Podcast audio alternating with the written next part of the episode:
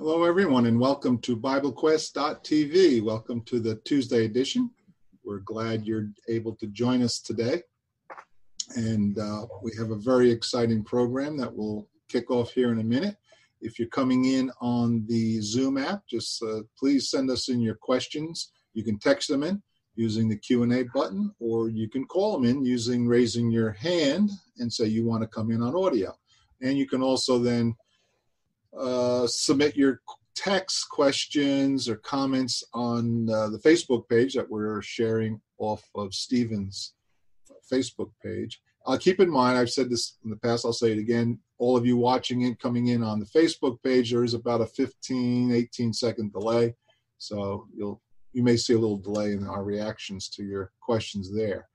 Uh, with that out of the way, Stephen, speaking of you, how you doing? Good to see you here today. Doing well, Drew. How are you doing? Doing very well, thank you. I'm looking for some sunshine, but I don't think we're going to see much in a while here. And uh, we're about Scott. You there too, right, Scott? Yes, I am, and we got sunshine in the forecast for tomorrow. Oh, perfect. Oh, I'm glad it's tomorrow. We also have. I was going to say Jonathan, but usually I do you last, John. But I'm sorry, sorry, Jonathan. You are our webcast engineer. We're glad you're here yeah, it's good to be here with you guys. And you know what, Scott? I've been neglecting you. You're our program director, and I've been forgetting to mention that. Welcome to our program director, Scott. Good to be here. And also we have Jeff. Jeff down in Exton. Good to see you. I think you're here. I don't see your video though. Jeff, are you here? I see a picture of Jeff and Libby and a thing that says his mic is off.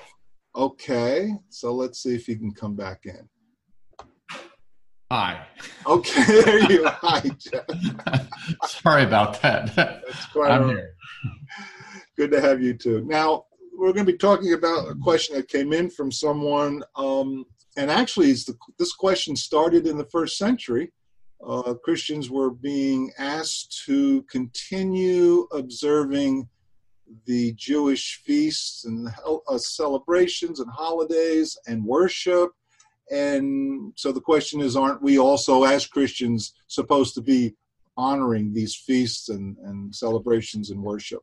And so I'll turn that over to you guys. Which one of you guys are going to uh, start out start off with this?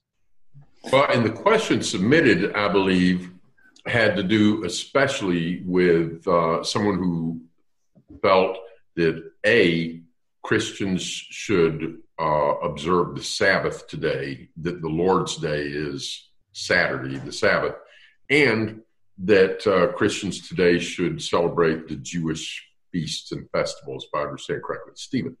Yeah, and, and, I think the understanding is this person is a believer in Christ. They're not a, a Jew, but they have the uh, idea that there are still some laws that are binding for all time that uh, there were some things that God told to Moses and the people of Israel that we're still supposed to observe. And so that's kind of the question we want to ask is that, did the Christians in the first century ever deal with that? What was what was the answer on that? So there's a lot of places we can go with that. And we'll we'll start in just a minute with looking at the fact, as Drew you've already mentioned, that this was really one of the hot topics in the first century. Uh, it's the issue behind some major chapters of some whole books. Uh, and so we'll be looking at that in a moment. But we might just observe real quickly and simply are there some things that God said in the Old Testament and they're still wrong? Oh, absolutely. Uh, yeah.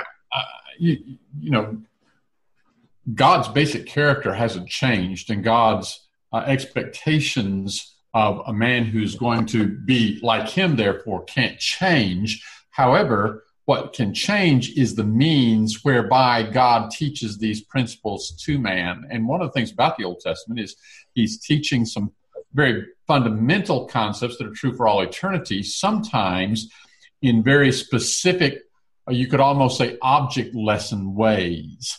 And so you have a lot of things in the Old Testament that aren't the actual principle itself, but they they represent the principle. Just take the basic idea of sacrificing an animal. God's expectation that we give ourselves for sacrifice to God, God's expectation or God's instruction that there has to be a life given to atone for sin. Those are fundamental principles. but how God communicated those in the Old Testament was He had to make animal sacrifices. Right.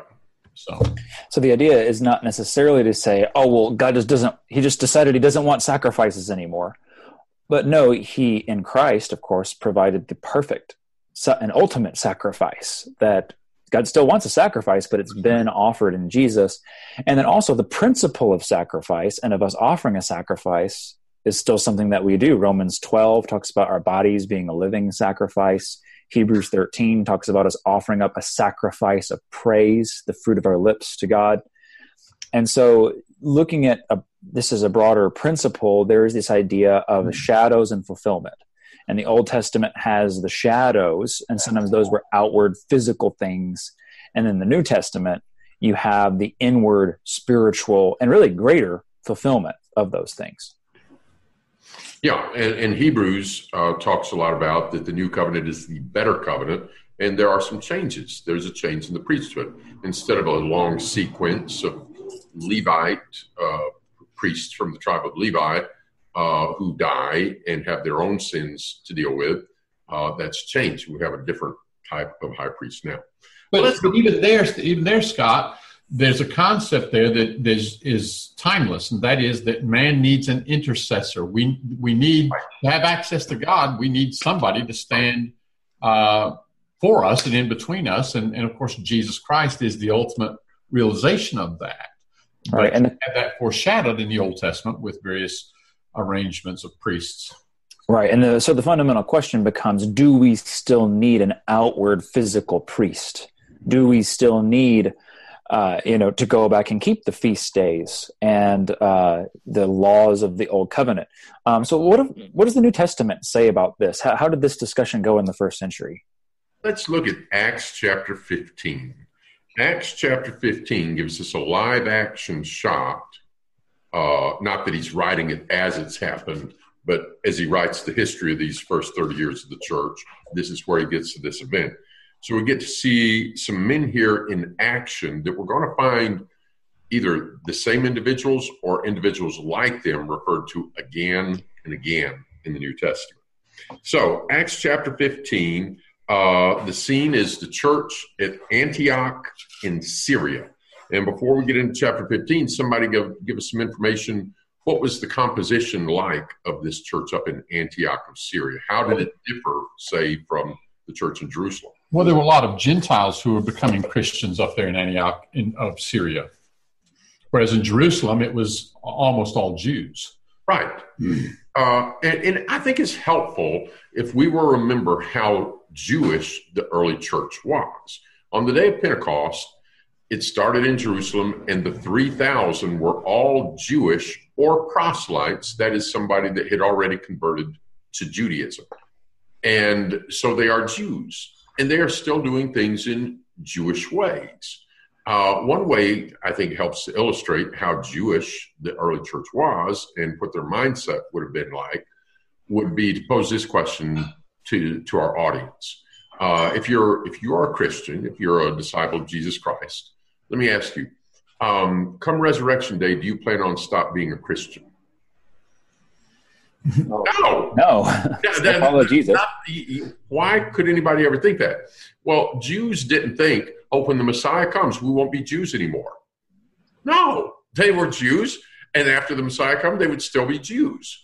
And so we have a Jewish group of people, and they're still doing Jewish things, but they recognize their Messiah has come. there would have been some kind of changed understanding, right? That uh, you know we've been practicing these things for hundreds of years, but now the greater fulfillment has come. And even if the Jews in the first century continued to do some of those things because they're Jews, they would understand them in a different light. That well, there's still these sacrifices physically being offered, but our greater sacrifice has come. And early on, it's not so much that they're replacing um, acts of the gospel with and, and removing their ways of Judaism. It's more they're still Jews and they're eating a Jewish diet and, and following various Jewish laws. And now they're doing things of the new covenant under Christ. But what about the Gentiles? Did they did they have to do that? Right. So in Acts 10, we're not going to take time to read Acts 10 right now in 11, but we'll just mention it and then get into 15. Everything's been sailing along until Acts chapter 10 when Peter was sent to Cornelius. And of course, you remember the vision being let down and all, and the Spirit saying, Go, you don't doubt. And sign after sign after sign from God telling Peter, You go to this guy. And Peter, when he got there, he said, You know how I'm a Jew, I'm not to go into a house of a Gentile, but God told me that I'm supposed to be there. And then he baptizes them, and they get back to Jerusalem. And in Acts 11, some people in Jerusalem were upset because they said, You went, this is Acts 11 3, you went into men uncircumcised and you ate with them. And then how does Peter respond? Well, he, he, he goes back and he relates the events that had happened in Acts chapter 10, whereby God had signified that Gentiles were to be included as recipients of the gospel. Yeah. And so, go ahead. Uh, sorry, go ahead. You go ahead. Well, just, let me interrupt there. Are you saying this would have been a shock to them? It was definitely a shock. and uh, I, I find it interesting how Peter says at the end, Peter's not saying, I've been thinking about this and I think this is a great thing. He says, who was I, could I that I could withstand God? In other words, this isn't necessarily something Peter was real crazy about. But of course, he wanted those souls saved, and he realized, wow, that's what God said. Who am I to argue? Yeah, Peter didn't go to Caesarea thinking, okay, I'm going to find a way to get Gentiles in here. Yeah, yeah that's right. Peter was Peter was as surprised as anybody else at what God revealed. The text says in Acts 11, 18, when they heard these things, they held their peace and glorified God and, and said, then to Gentiles also God has granted repentance. The rest of chapter 11 starts talking about the founding of the church in Antioch of Syria.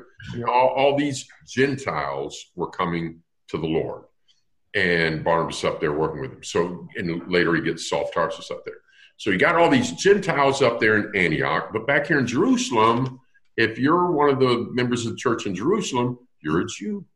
The, the guy sitting next to you is a Jew you know the guy on your right on your left in front of you and behind you they're all jews and so how many people uh, of the males are circumcised 100% how many of them eating bacon zero yeah, yeah, they're all jews. Now some of these guys go up to antioch and this is where it starts to get interesting. Somebody start taking us into this in acts chapter 15 Acts 15, starting in verse 1.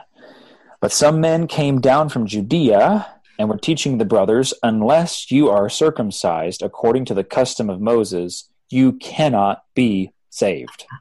so that's kind of the, the, bo- the bottom line here is you see these Jewish people coming up to Antioch, where there are Jews and Gentiles, and saying, specifically to the Gentiles, because the Jews had already been circumcised and keeping these things, unless you are circumcised according to the custom of Moses, you cannot be saved.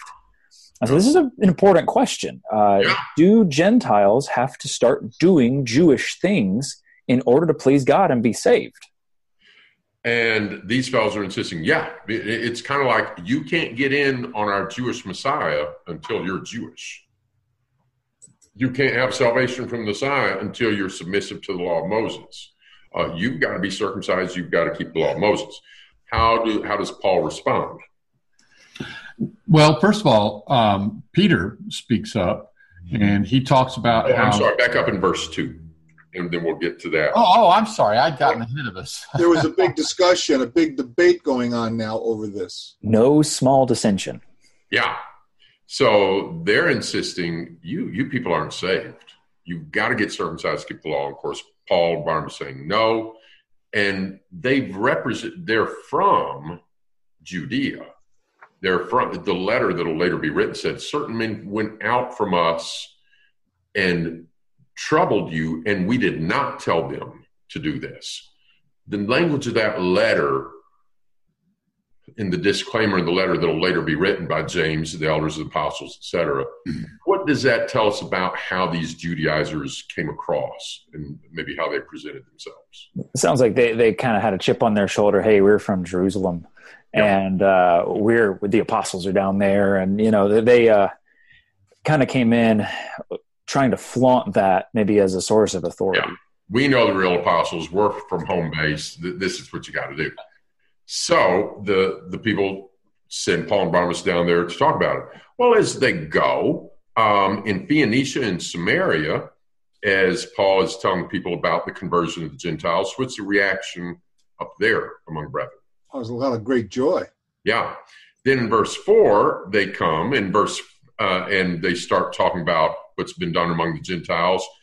Who stands up and what do they say in verse five? Well, it's a sect of the Pharisees who believe. So these are the, especially most conservative of the Jews, uh, but they are Jews who've become believers. They're disciples of Jesus Christ. But they stood up and said, well, these people you're converting, these Gentiles, it's needful to circumcise them and charge them to keep the law of Moses.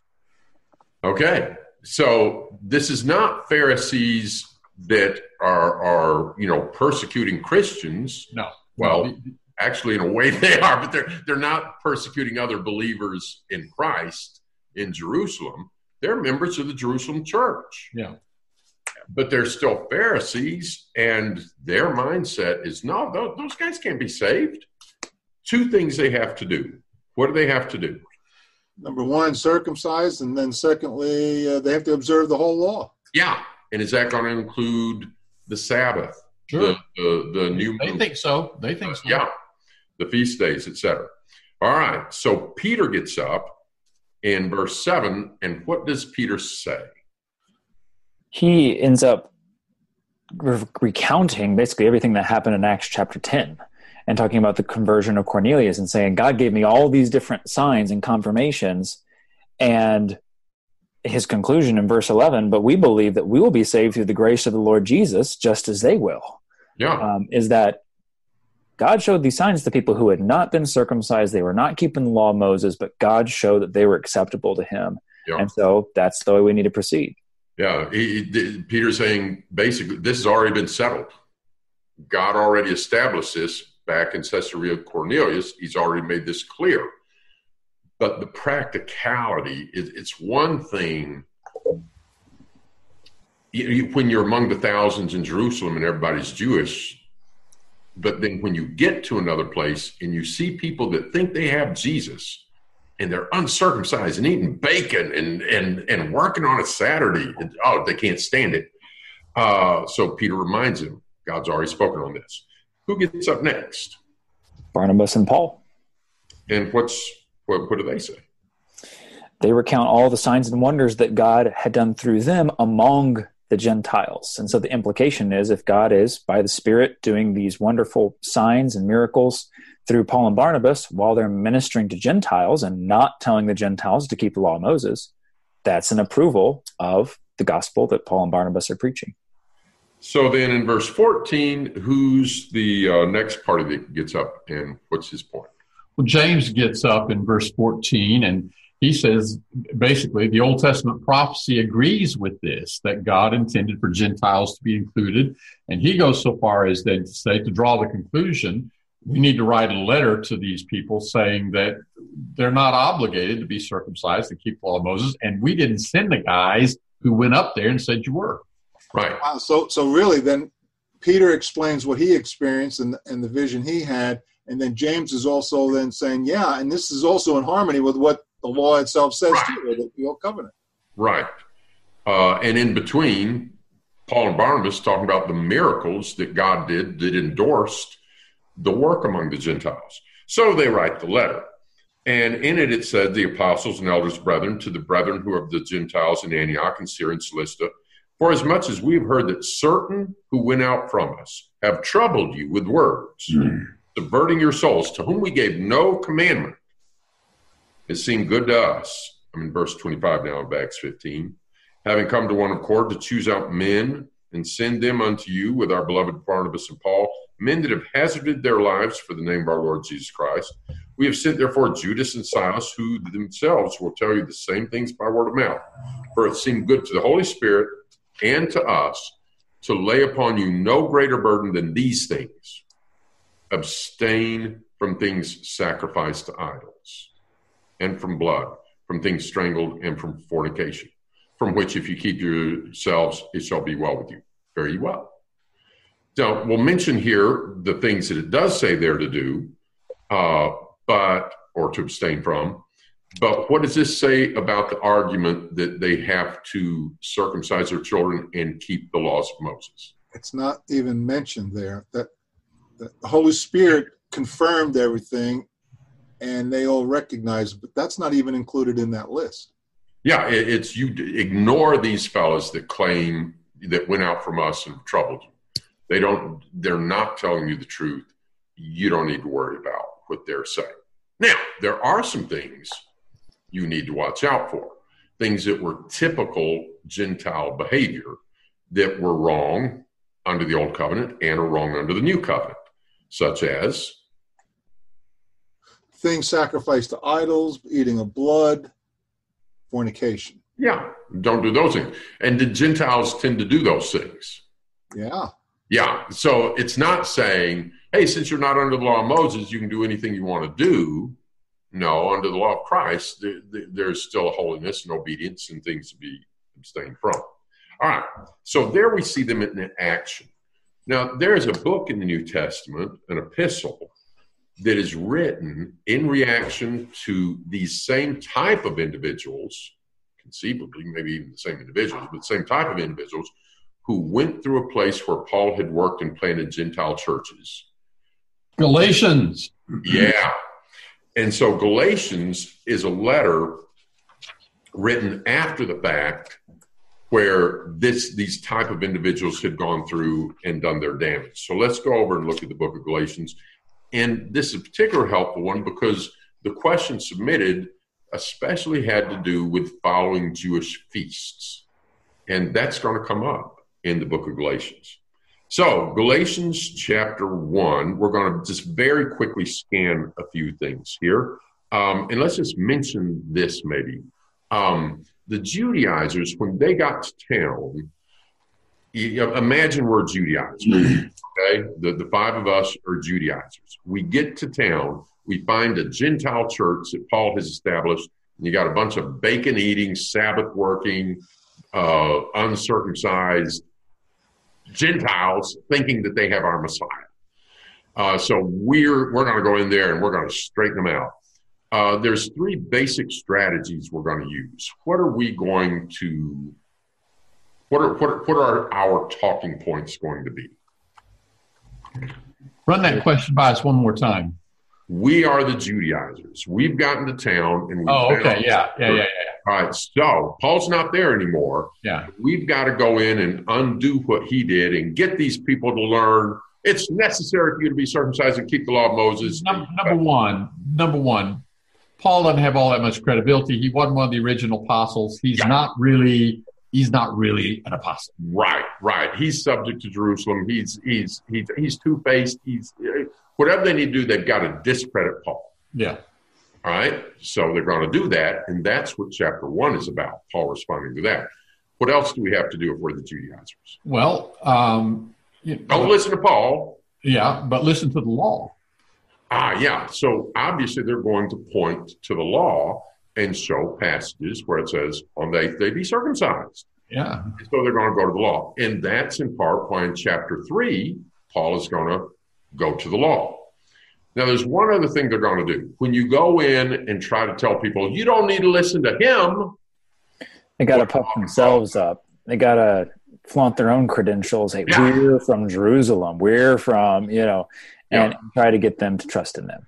Yeah, so that's really their threefold argument. Don't listen to Paul, not a real apostle. Listen to us, we're from Jerusalem, we know the real apostles. Number three, look what the old Hebrew scriptures say. That's going to be the argument. Paul responds to all three of those in this book. Uh, starts off in verse one. Uh, I don't know of another epistle where he gets into his subject as quickly. Uh, Scott, Scott. Yeah. And what's interesting here, just hit me, they don't have this letter. they don't have any New Testament letters. Well, maybe they might. We don't know which ones. But all they have is the oral transmission from from uh, Paul. And so they're coming in now with what they do have is written, as you said, is the scriptures of old, right? Oh, you mean the Judaizers? Yeah, the Jew. We don't have the yeah, written yeah. letter of Galatians yet to say. We can't look it up. Say, well, what did Paul say? What did Paul say? We're going by just what remember right, what Paul right.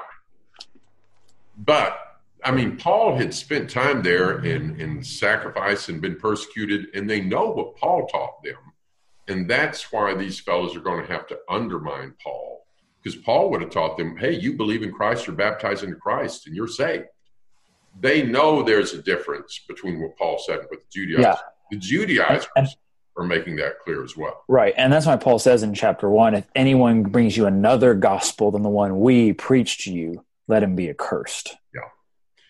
So Galatians 1 starts off Paul, an apostle, not from man, nor through man, but through Jesus Christ. Verse 6 I can't believe, I marvel that what? You're turning so to another gospel. Yeah but it's not a different gospel. Only there, there's some that trouble you. That's the same phrase from Acts chapter 15. These Judaizers went out and troubled people and are perverting the gospel of Christ. And then he says, But though we are an angel from heaven, Paul will use angels sometimes for hyperbole, and he does it here. And I think it's in response to these guys who said, Hey, we're from Judea. We're from Jerusalem. We're, we're, we're. He says, I don't care where they were from. You know, I don't care if they were angels straight out of heaven. If they're teaching a different gospel, you don't listen to it. And then he goes through and he, he answers some of their attacks uh, and refutes their attacks against him. Uh, when you get to chapter three, uh, he's one well, at the end of two, he's talking about we're justified in Christ, faith in Christ. Chapter three, he's going to go back to the law and he's going to predate the law of Moses and go back to a promise to Abraham made before circumcision in the law, and that the gospel was going to go to uh, that the uh, blessings of Abraham would go to all people and right. all nations. So, summing up chapter three, let's go to verse 23 and, and let's work our way down through 23, 29. All right. And so, as, our, as we read a verse and we'll comment it. So, verse 23 Before faith came, we were kept in ward under the law, shut up under the faith which should afterwards be revealed. So that the law is become our tutor, King James schoolmaster, to bring us to Christ so that we might be justified by faith. But now that faith has come, we're no longer under a tutor. Comments, discussion. So the idea here is that if you had a child you know they would have a, a, guardian or a tutor that would teach them until they came of age and when they came of age they didn't need that anymore and the idea is you gentile christians the, the law helped the jews kind of come to christ and now you you've got the real thing don't don't go back to a schoolmaster don't go backwards to what you had in elementary school is kind of the idea yeah. is that you've come of age um, and and the whole point of the law was to point us to Christ. That is a shadow, and you've got the real thing. You've got the fulfillment. Should a person who's in graduate work go back to their first grade class, squeeze into one of those seats, and ask the, their first grade teacher what their assignment is? That's absurd. yeah. Does that mean that that first grade teacher wasn't important? Well, at the time it was. Right. But then there comes a time when you what? You grow up. Yeah. And there's also this idea the, the, the word here for tutor or schoolmaster has especially uh, especially as reference to uh, a slave in the Roman world who would be responsible for escorting the children to their teacher. And so it's not it's not it's not I think uh, an accident that Paul is using a word here that would call to mind the, the, position of a slave. The law was like that, and what he's trying to do is to talk about the difference between being in slavery under the law and being free under Christ. And so here you are, uh, and, and there are passages in ancient Greek where this irony is pointed out, where you have these children who are freeborn children and and they're going to grow up and they're going to be free men, but and, and their family has a household slave. And in essence, this slave is a slave of these children. And yet these children are under the direction of this slave. They're under his control until they grow up and become mature. And Paul is using that analogy to say, you know, when we were under the law, we were like under slavery. and uh, even though we're God's people, but then we become free and we're no longer under the direction of that slave. And so that's the kind of the, the light in which he puts the Old Testament law. Yeah. And um, if somebody wants to look further after the program, if you read the first verses of chapter four, you're going to see that idea that the free child and the slave, they're both in bondage. Neither of them are totally free at that time. They're both kind of treated the same. But then later, uh, a time comes, you move on.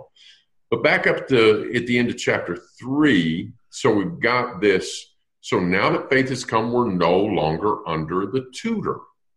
Um, it, it's sometimes people said, um, well, let me, let me just put it this way. Uh, Jesus said, I didn't come to abolish the law, but to fulfill, uh, to fulfill it. Yeah. Uh, and let me let me just suggest an illustration. It might not answer everything, but it might be helpful. Um, you see a caterpillar. He's crawling along. He's kind of cute, kind of fat and fuzzy. Um, and then he goes into a cocoon, and out comes a what? Butterfly. Butterfly. What happened to the caterpillar? Did he was destroyed. No, he wasn't destroyed. Yeah. the butterfly is the fulfillment of the caterpillar. Yeah, right. Was the caterpillar stage important?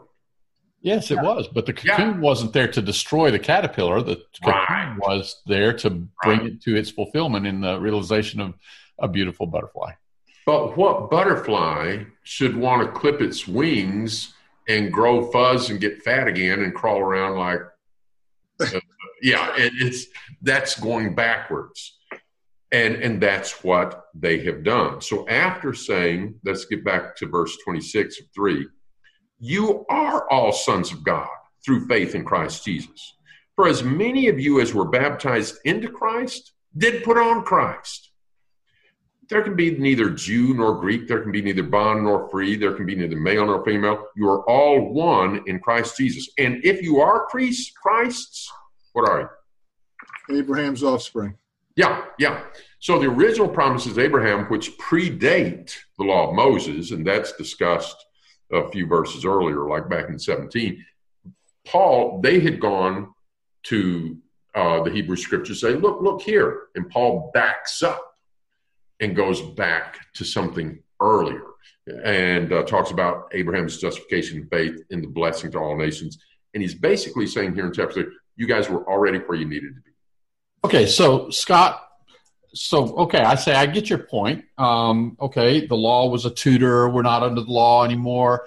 And yet, Paul himself will refer to the, one of the Ten Commandments: "Thou shalt not covet," and he'll clearly make it uh, known that that's something that's applicable today. There are a lot of things under the law, a lot of things in the Old Testament that are still true today. Yeah. So somebody's going to want to know how do we know which of those things are still true today? And one category of things in particular that people tend to point to in the Old Testament are all those things where it said they're, they are forever. And when God said something is forever in the Old Testament, shouldn't we think that even though we're not under the law, the things that were forever, we're still under obligation to keep those? Such as circumcision, right? So, so that's a good point. In fact, if I could, could I just take a second to give each of you guys a passage to look up sure. to find something that was said to be forever in the sure. Old Testament? Um, could one of you take Exodus 29, verse 9? I got that. Could one of you take Genesis chapter 17 and verse 13? I got it. And could one of you take Exodus 29 and verse 42? Yeah, well, we'll just we'll take those three. What was the first one again? I got uh, that. I got that one. It's Exodus uh, twenty nine nine. Mm-hmm. Okay. So uh, let's take Exodus 29 9 first of all. Uh, what what was said to be forever there? Uh, you shall gird Aaron and his sons with sashes and bind caps on them, and the priesthood shall be theirs by a statute forever. Thus you shall ordain Aaron and his sons. So that Aaronic priesthood was said to be forever. And then in uh, in Exodus chapter 29, 42, you kind of have to back up in the context about three verses and you see what he's talking about as he comes down through there, what does it say? Uh, in verse 42, it Yeah. shall be a regular burnt offering throughout your generations at the entrance of the tent before the Lord, where I will meet you to speak to you there. And doesn't it say it's a forever?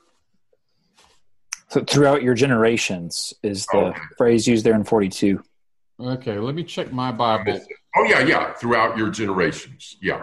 Yeah, but I was thinking we had actually um, in verse 40, it shall be a continual burnt offering throughout your generations. Yeah. It, well, I, I was thinking the word was forever there. Maybe it's not, but the idea of throughout your generations. All right. Um, and then Genesis chapter 17, verse 13.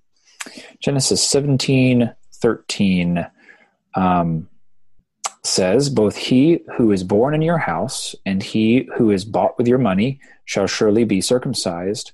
So shall my covenant be in your flesh, an everlasting covenant. Yeah, and now I think as I'm looking back at my notes here, I'm, I think that word in Genesis in Exodus 29, 42, a continual burnt offering is is where we would see it in the original language that that forever word. I'll go back and check that in just a second. But but we look at these things, and is the Aaronic priesthood something we're to have today? Is Hebrews quite makes it clear that that's not the case. is circumcision. We just looked at Galatians in Acts 15 specifically. Circumcision wasn't, and yet, in a sense, there was a there is a sense in which these things continue, not in the outward form. What what do we know about circumcision in the Old Testament? Was it just an arbitrary thing God had to to signify who was a Jew, or was there a spiritual lesson there? There's a spiritual lesson there. He talked in different passages in like Deuteronomy and Jeremiah about circumcising your hearts and the idea of getting rid of sin, uh, getting rid of the the fleshly things, so that you can serve God purely from pure heart. hmm And and Romans two talks about those who are circumcised inwardly. Yeah. And so, so you have this idea uh, in the Old Testament. There's a concept, and that concept is represented by the physical act of circumcision. But the physical act of circumcision itself isn't the thing that's going to last forever. It's the underlying principle that's going to last forever. And then when we look at um, in uh, Exodus chapter 29 and verse 9 in the Aaronic priesthood, the concept of a priest, of an intercessor, that's forever the outward embodiment of that in the Aaronic priest is not. And similarly with the, the daily offerings in in um, in uh, Exodus chapter 29, which I need to go back and, and check, and I'll do that in a second. But here's the question Should we think of Sabbath that way? Is there something, a spiritual concept associated with the Sabbath that is forever that was represented temporarily in the outward observance of a seventh day? Uh, represented as a shadow, right? I mean, these, these things are shadows because I think that was the word that you quoted from Paul, wasn't it? As a matter of fact, we Yeah. see that word in Colossians chapter 2, where Paul talks about the Sabbath day, and he also talks about some of the other feast days. And he says Yep. they're a shadow of things to come, but the body, the reality, is Christ. So I'll turn over and, and read that real quickly. In chapter 2 of Colossians, in verse 16, let no man therefore judge you in meat or in res- or drink or in respect of a feast day or a new moon or a Sabbath day, which are a shadow of the things to come, but the body is Christ's. The reality is in Christ. So, so my question to you guys is, what is there about the Sabbath day that would have a forever kind of connotation, a forever idea about it, a, a spiritual reality that's forever? Well, Sabbath Rest. means rest, right? Some Rest. Yeah. In Hebrews chapter 4 and verse 9, it says, So then there remains a Sabbath rest for the people of God. That uh, there, there's still this rest that we're anticipating, and it's not getting the seventh day off of work. Um, it, it is the anticipation of the rest that comes in Christ, and ultimately the final rest we have after this life. So I think it's helpful when we when we look at these things in the Old Testament to see that the Old Testament in general focused on outward means of teaching a lot of concepts, but we shouldn't go back to those outward means that have been declared to be merely Right. shadows. The Sabbath day and the feast days were specifically said to be Shabbats, uh, outward sh- things foreshadowing something that would come in Christ. Yeah. right. And Let's going back to the Go go ahead. ahead, Scott. Go ahead.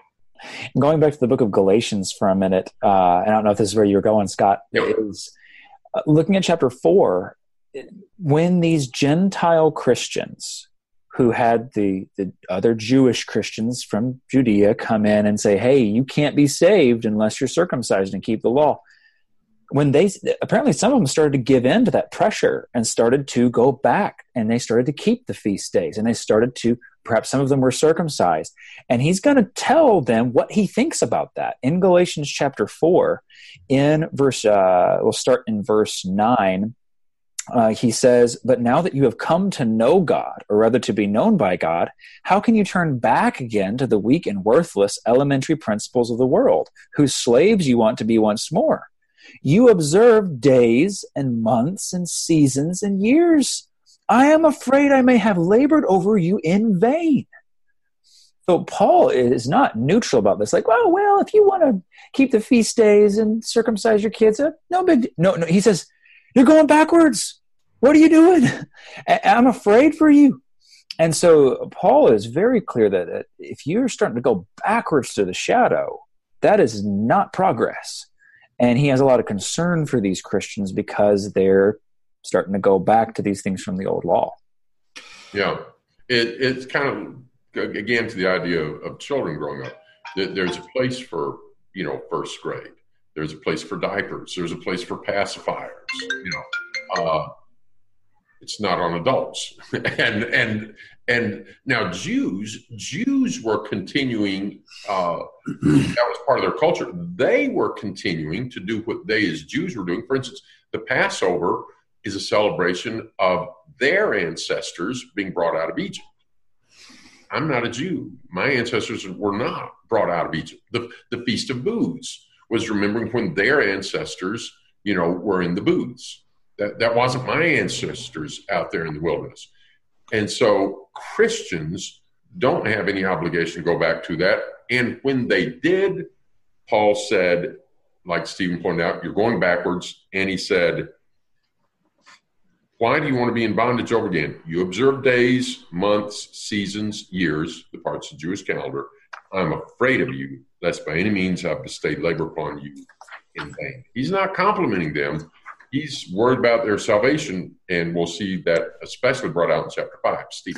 Now, let me just say in chapter 5, one of the things that's tough about this is if we start to say, well, we should do some of the things in the Old Testament were fulfilled, but some of the things are forever.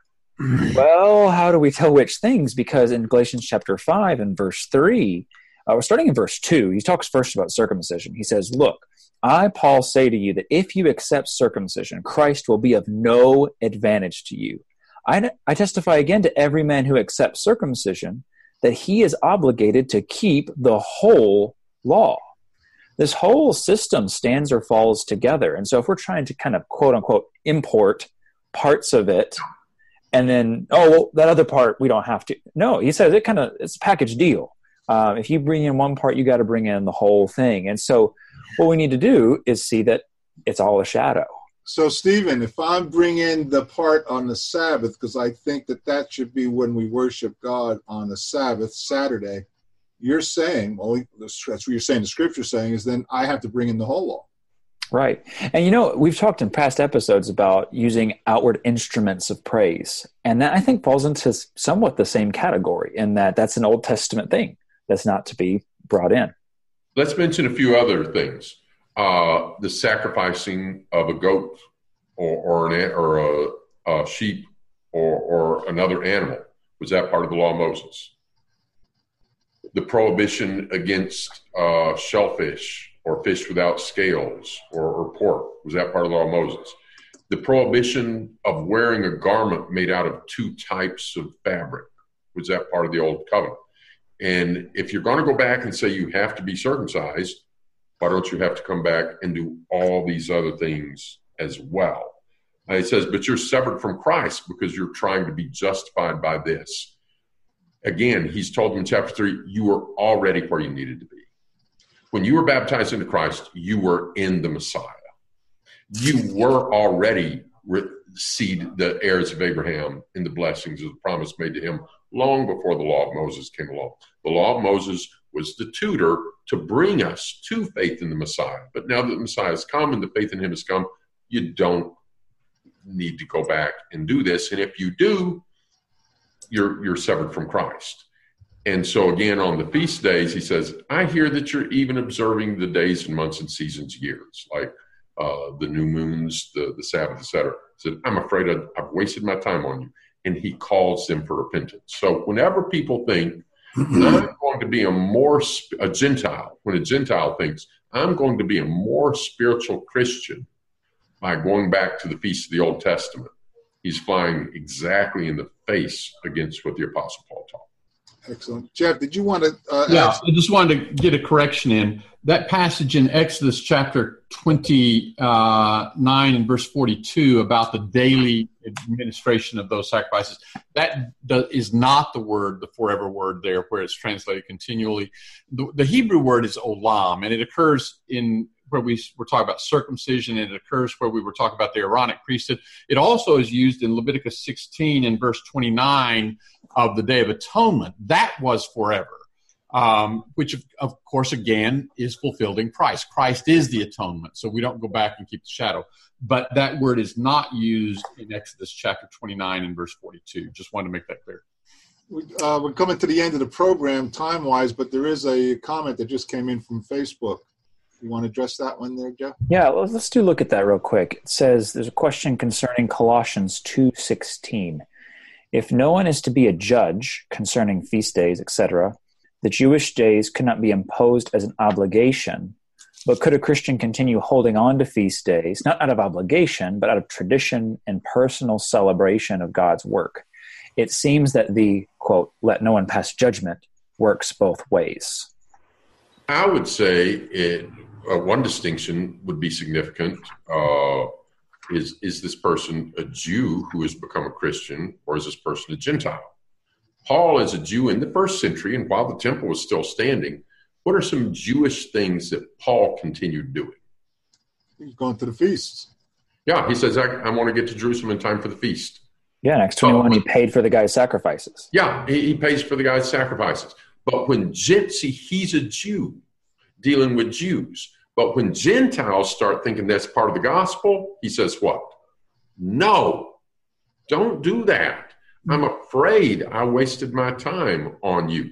Circumcision. Well, go ahead, John. Just going to real quickly, and there's another practical point to be made so that not even Jews can observe many of these things today. God, at, at the time Colossians is written, the temple still stands, and it was possible to yeah. observe the feast days and such. You still had some Levitical priests in, in, in the Passover celebration. But but when those to the extent those things required going to Jerusalem and, and the temple and all of that, once the temple's destroyed, God brought a de facto practical end to all yeah. of that. So not even Jews can keep those things today. Yes. That's right. And there's one more note on that phrase, let no one pass judgment. Uh, notice how parallel it is to verse 18. Uh, in verse 16, let no one pass judgment on you about these things. And verse 18, let no one disqualify you, insisting on these other things. And so there's some other false teachings that were going on, and Colossians kind of addresses both of them. But going to the context right before that in Colossians 2 and verse 13, and you who were dead in your trespasses and the uncircumcision of your flesh, God made alive together with him, having forgiven us all our trespasses by canceling the record of debt that stood against us with its legal demands. This he set aside, nailing it to the cross. The context here is not like a, well, keep doing old law stuff if you want to, and don't let people judge you about that. No, it's the opposite. He's saying the, the people doing the judging are the people insisting on Gentiles practicing Jewish things. That's what this passage is talking about. Yeah, but the question I'm wondering if the question that came in, he's saying not to be judging concerning feast days, the Jewish days could not be imposed as an obligation. Is the question coming in from the person in the audience about a Christian continuing holding something other than Jewish feast days. No, I think they're talking about the Jew. As I read the question, I think they're talking about Jewish feast days. Saying that's right. What if a Christian wants to say, "Hey, out of tradition and culture, I want to go back and observe these feast days"? And again, you pay attention to what Paul said. When Christians started doing that, Paul was alarmed and warned them against it. Yeah. Uh, it, it, let's maybe close with this if we can get it in in time here. Um, oh, we're already past time. You go right ahead. Right, Five minutes past. Paul is a Jew. Paul is a Christian. Some things Paul does as a Jew. Some things Paul does as a Christian. What does he expect Gentiles to do who become Christians? To be Christians. He doesn't expect them to be Jews. And one of the easiest ways to see it is his treatment of Timothy and Titus. Timothy, was a Jew who had not done what? He hadn't been circumcised, so Paul had him circumcised. Yeah. In fact, Paul circumcised him, Acts chapter 16. And because he wants him to be respected among the Jews that he's going to be able to be working with.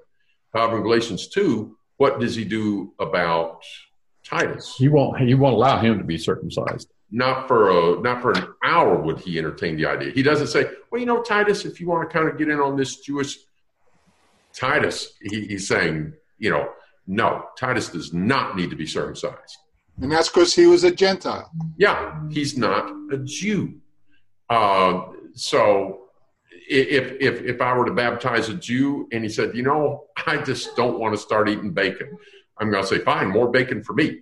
Uh, but, you know, I'm not going to impose that on him. But for, for Gentile Christians to make the mistake of thinking this is spiritual superiority and part of what you know uh, uh, a spirituality they need to turn to to go back to the old law. Just read again those first few verses of Galatians four. Why are you going backwards? You're observing these these feasts. I'm afraid. Very good, gentlemen. Good good discussion. And I hope that we generated some more thoughts and comments from our audience. We want you to go to BibleQuest.tv to fill out the form there with any other thoughts, questions, or follow up on this topic or on any topic. Give us your input, and we'll bring that uh, in our next program, and we'll discuss these things in our quest to discover biblical truth. Anything else, gentlemen, before we go? Thanks, guys. Thanks.